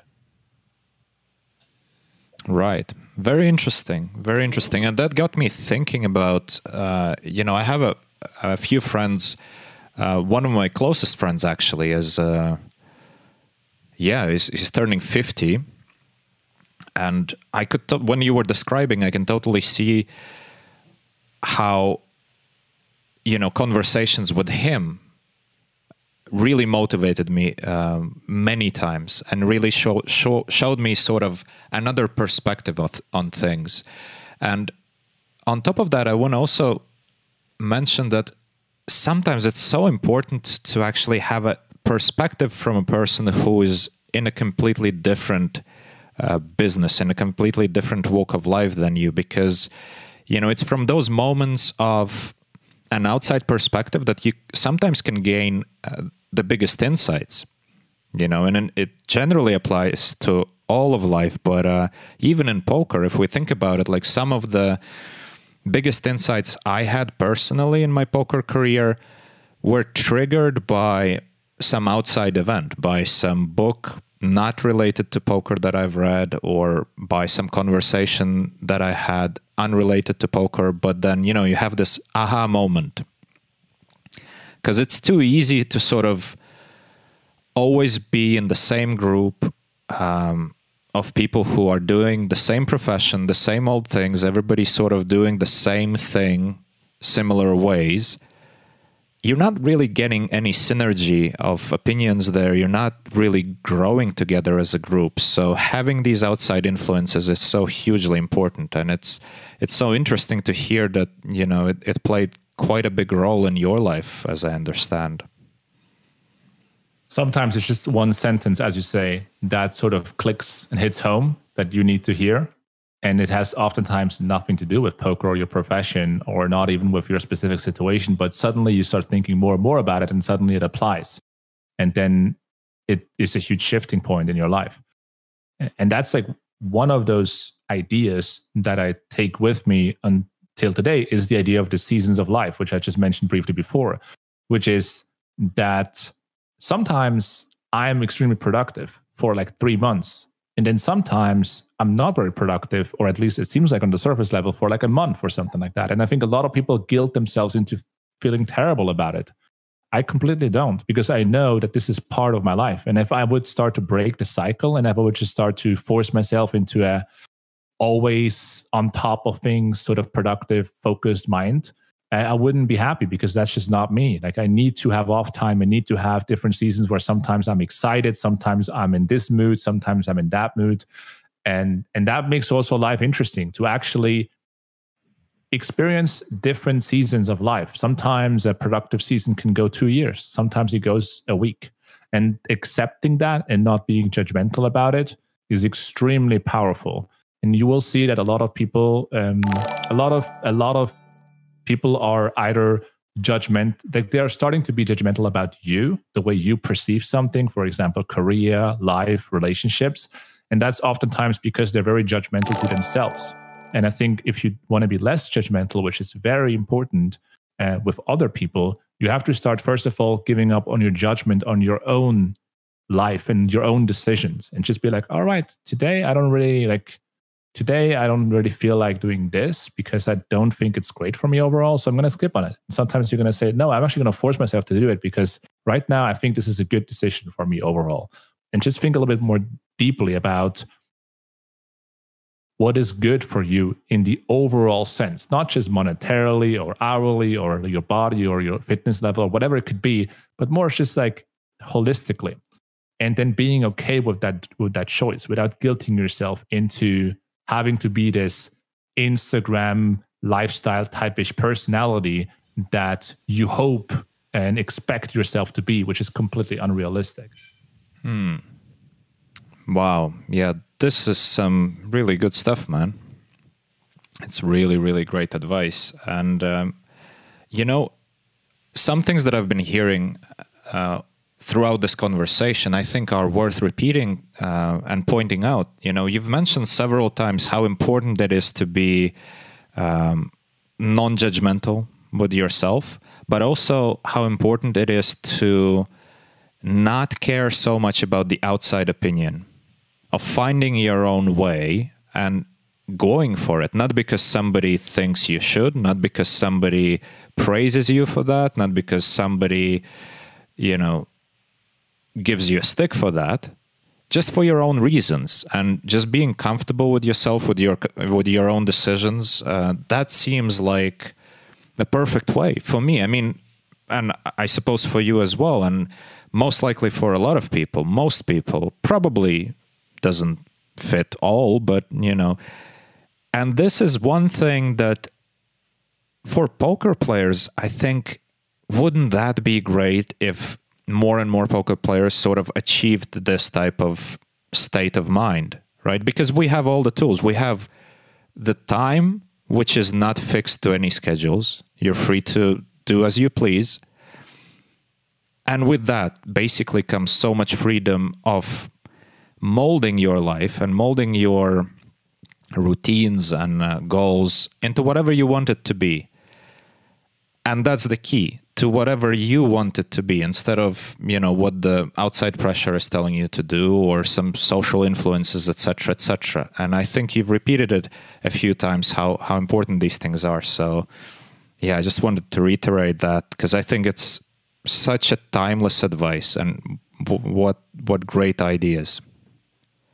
Yeah, I also have to say that I'm enjoying this podcast a lot because, you know, most of the stuff you know subconsciously, but even then, it's always great to get the reminder. And uh, I mean, even now, I'm um, thinking a lot about all you said, and I'm thinking for myself. I mean, I'm the same way. Like, I read books from time to time, but I guess for almost anybody, it's better to just have a mentor and you know actively seek out for somebody that can teach you something and uh, i think we as poker players are uh, already pretty good at not caring too much about what others uh, think. And uh, yeah I, I, just really enjoy the the lifestyle and the freedom of being a poker player. And, and there, there are like a lot of like you guys stepping into the cr- content creation space, I think the best thing you guys can do is to just be as honest as possible, which is difficult because there is a lot of judgment out there, you know. But for example, like a few years ago, I wouldn't I wouldn't said something like, "Hey, I watch like every day two hours of Netflix," but it is true, you know. But yeah, I'm also running a company with ten people. You know, it can be also done both, especially if you share some of the uh, responsibilities and you are in a great team. But people are so judgmental that when you tell them about your quote unquote unproductive times, they they they sort of become mad about it because they had this perfect image again of what success looks like and why they are not there because they're not working 14 hours a day and they have too much fun in their life um, but if we just disregard all this judgment and we just are honest, I think we would do way better, uh, not only in the poker industry, but everywhere. I can see the same thing with Phil. It's like, hey, Phil is losing. Okay. But people are judgmental about if he would have a, a, not an edge, you know. But I mean, it's just poker, you know. Like, doesn't take anything away from himself, whether he has an edge or he doesn't have an edge. It doesn't change a single thing, and it just shows like how these these false perceptions of people are leading to a worldview that is very unrealistic. And and i think that's sort of the threat of the of the future that people are presenting themselves in the best light without being real. And i just i just can't stand that. And that's why for example yesterday i was streaming with fabian and he was like we were streaming until 5 a.m. and having conversations. I was not studying. I was not playing myself. We just had a good conversation. And the reason I did that is because it's my life and I want to enjoy it. And it doesn't matter if someone thinks this is productive or it isn't. If I want to download a video game and play it, I'll do that. And I think that everyone should have the freedom to do that without being tricked into some judgmental trap in life, essentially. And, and I think some people are quite far away from that. And if we are all more honest and more real and more vulnerable as well, then we invite other people to be less judgmental, not only about us, but also about themselves and allow themselves to have a happier life overall without being stressed about why am I not making, I don't know, $500,000 a year. Like you probably don't even need to do it. Why, why don't you just enjoy your life? You know, like that's, that's where we need to go. Mm, what great advice. And also just thinking about what you did, um, with your life. You know it's just such an inspiring story and it definitely like this thing about being honest being yourself there is what makes you you know a great content creator that you are because for most poker players or for most anyone, you know, to go out publicly and start something that's gonna definitely get a lot of criticism for various reasons and you know that it's gonna like whatever you do it's always gonna attract some attention. And despite of that still to go out and do the work you know that's admirable. And by the way guys i really want us to enjoy this comment from ponyball who said poker players can live like they have the fuck you money before they got it. It's so true. 100%. 100%. this is just beautiful man yeah wow I mean, that's also how I got into poker. It wasn't like, you know, I wanted to earn money or because I wanted to be busy or something. I just enjoyed the game and I just started to play. So uh, that's exactly what I did. Well, that's the way to did what I go for it. You know, I think most of us, probably everybody, got into poker at one point because we just thought it's it's gonna be fun. All right, and same to be honest, like with this podcast that we're doing, that was the only reason we started it. I thought, hmm, sounds like fun. We could do it, and it is. You know, I'm enjoying today's conversation so much. You know what? The surprising thing for me is these conversations are so valuable. We're having a two two hour conversation every week with different people, and it seems like, isn't it so productive? Especially when you have people that you know have things to tell you that you don't already know, and everybody has some things to tell you that you don't already know. It's just kind of sad that sometimes you need this media. You need you know, a sort of, well, right now we have the scheduled podcast to get the opportunity to go out and talk to people in a meaningful way, in a sort of captive environment where we're all sort of stuck for um, a period of two hours and we talk, and it's always so useful. I just hope, you know, that for people who don't have the opportunity to, let's say, do a podcast or, or something like that, just find somebody to have meaningful, long form conversations with.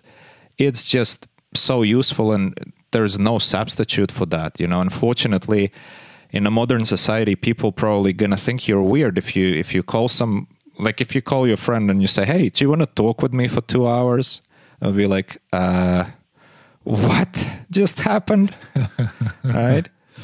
This is a huge point, by the way. Like last year was the first year ever in my life where I started to set up uh, and schedule conversations with friends of mine, especially now that I don't have as many friends that live close by to me because the poker world is obviously all over the all over the, the globe. Essentially, I I I'm now uh, turning uh, 33, and I have friends that are between 30 and 50, and they enjoy conversations like deep conversations. It is so difficult to actually build an extremely close relationship with someone without having these kinds of conversations. And and it just doesn't happen these days anymore that you know one guy calls another guy and it's like hey let's have a conversation here for like do you have like two hours or something like that? It just doesn't happen these days. And, and i started last year to schedule these kind of calls and there's no objective there's no goal other than just let's connect. And we need one two hours to really connect deeply about just talk about life and have no productive objective even. Just let's talk about what's happening on your end what's happening on my end and i have these days i would say probably like a handful of friends that i have that sort of relationship to. None of them live close by to me but we do have regular calls that go one two sometimes three hours. Uh, some of some of them for example with fabian are on on the stream but also what people probably don't know is i also talk with fabian for hours off stream. Just like we just talk about stuff and that just doesn't come along anymore these days very often. People rather spend like another hour on youtube or on instagram and just listen to a conversation. But you will find not everyone in your environment is open for a long form conversation but more of them would be than you would think. And more of them would actually are actually looking for a relationship like that. And, that's actually one of the things that i have realized in coaching people is that people are desperate to find someone that actually is listening to them for an hour and just listens to what's happening in their life and wants to hear who they are and what they're all about. And, and I think that is something that can increase your happiness level incredibly and also your your like you feel like you're contributing in some way because you, someone shares all all their emotions and all their feelings and their struggles and their good times and bad times with you and you have that like two three times in your life like that is an amazing thing to build up and that's something i would advise everyone out there to trying to build up even if you don't obviously have a podcast, but just trying to get that level of relationship in your life. It's hugely beneficial. Absolutely, yeah. That's also what I like about this format is is that it's a real conversation, you know. Sometimes you got to think about what you want to say and it's a little slower. But you know, no, there's so much stuff out there. It's just highlight shows or the five biggest parts or the five most spectacular things or something. But uh, I think it's just not real sometimes. And sometimes I just enjoy like a real conversation or even listening to a real conversation. It's also where where I like the the Rogan podcast, for example. Mm-hmm. Oh yeah, absolutely. Especially because you don't know where it's going to lead you, you know, because nothing is scripted, nothing is even with Rogan, right? Bringing up Rogan, and by the way, of course, wonderful podcast. But even with Rogan, you feel the difference when he has somebody who comes in there to do the publicity for a movie or something, and that's always like a one-hour podcast. They're on schedule.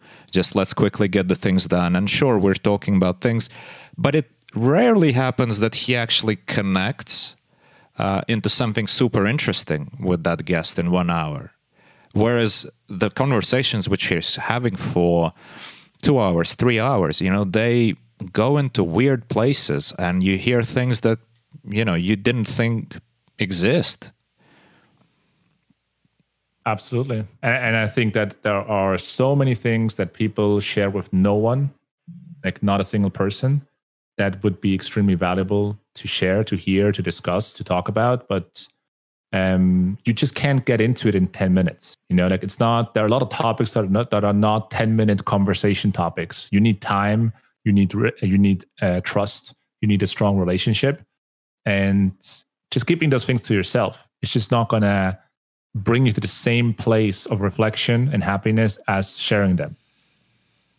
Exactly. And even if we think about sharing things, you know, how often does it happen when you don't even know you said something that somebody out there finds incredibly insightful?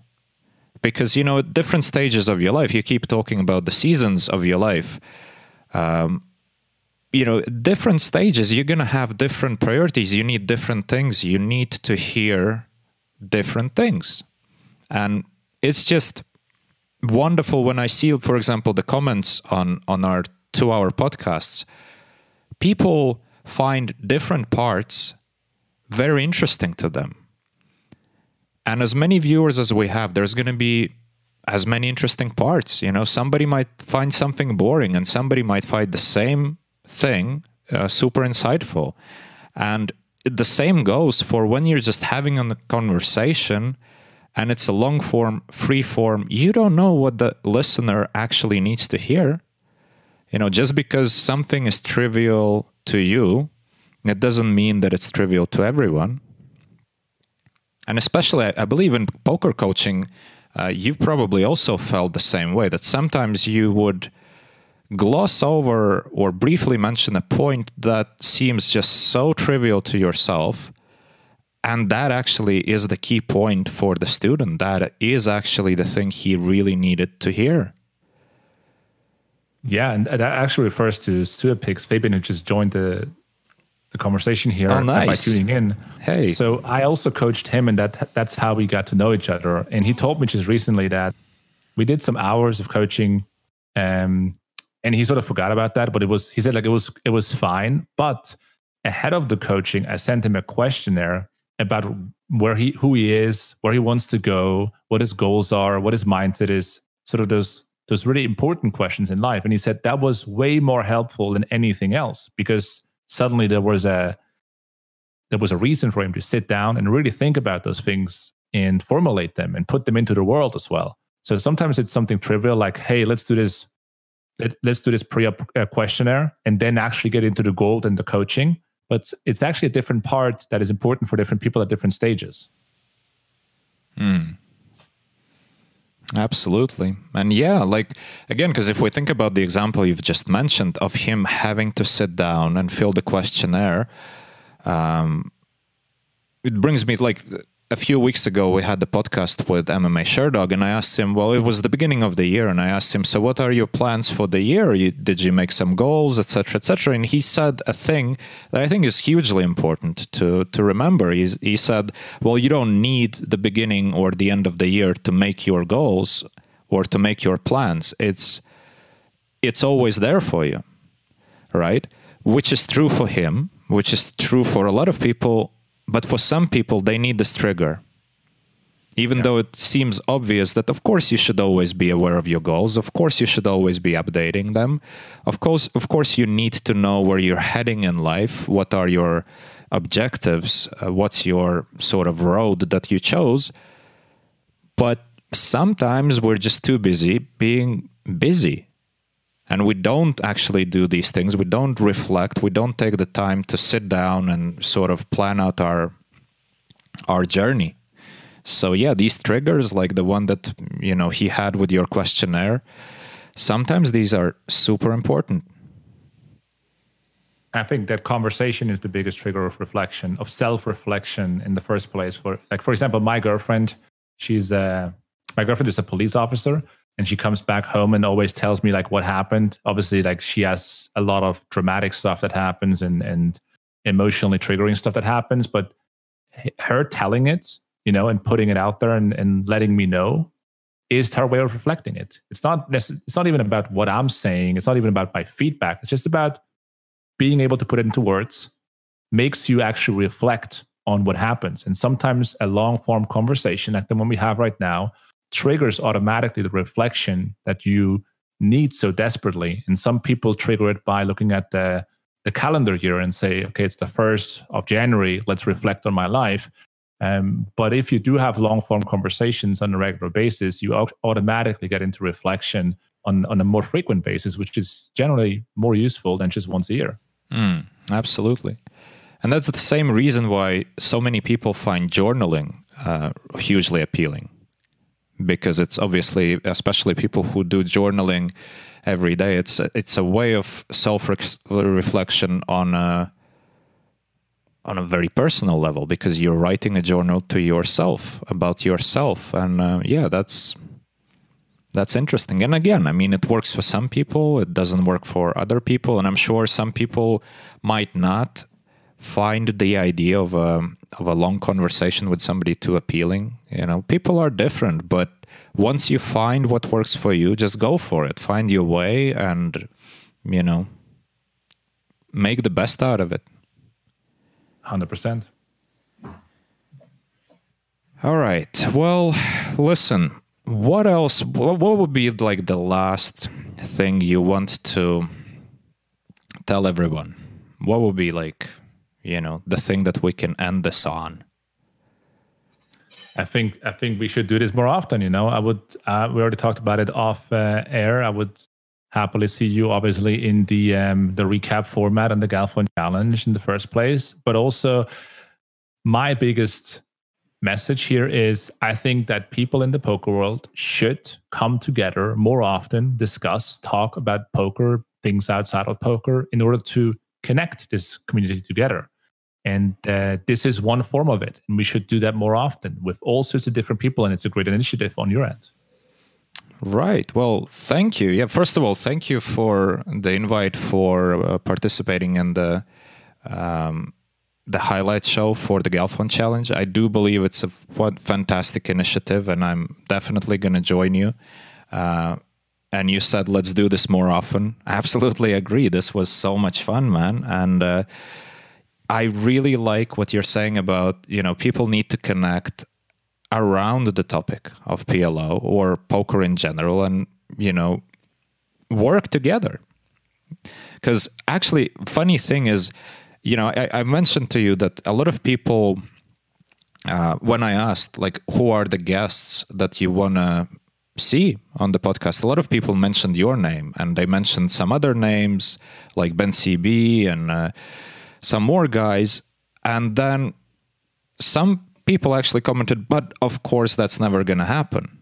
And I thought to myself, uh, what do you mean? Of course, it's going to happen. Of course, I'm going to reach out to all of them. I don't see any reason not to, right? Because clearly, if I'm sort of closing myself to, you know, cooperating or talking to other people who clearly achieved something great in this business, I'm just limiting my worldview, sort of. You know, I'm just putting myself into this box that I draw myself and isolate myself from some opportunities. And I, I think it's important for people to to realize that you know what guarding your own secrets or protecting your own thing it's all great but you probably miss more by doing that you know because just by creating the synergies by getting new ideas by connecting to people everybody gains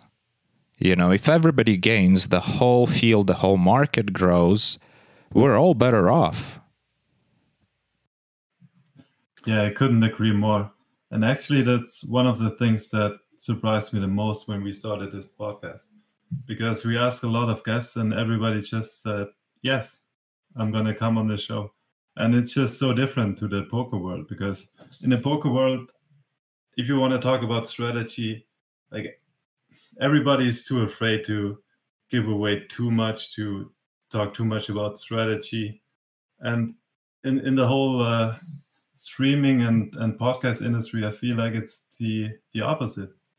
Everybody just wants to help each other out and uh, i think it's great. I really enjoy that yeah true. The sense of camaraderie and uh, you know it probably comes with the fact that you know to like for yourself um, you already are streaming all the time and you're putting yourself out there. So you already crossed that line of putting yourself out there and just being honest being who you are. So taking this extra step of joining a conversation like ours that's not really a step.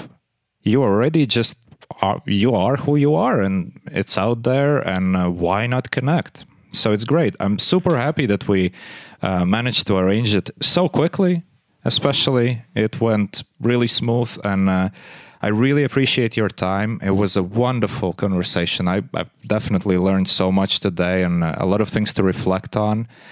And yeah we'll definitely stay in touch. I'll i'll be on your show. Galfond challenge is still the biggest thing out there in the PLO world for the next few months for sure, unless Phil burns out, and I think he won't. And uh, best of luck to Phil. Um, yeah.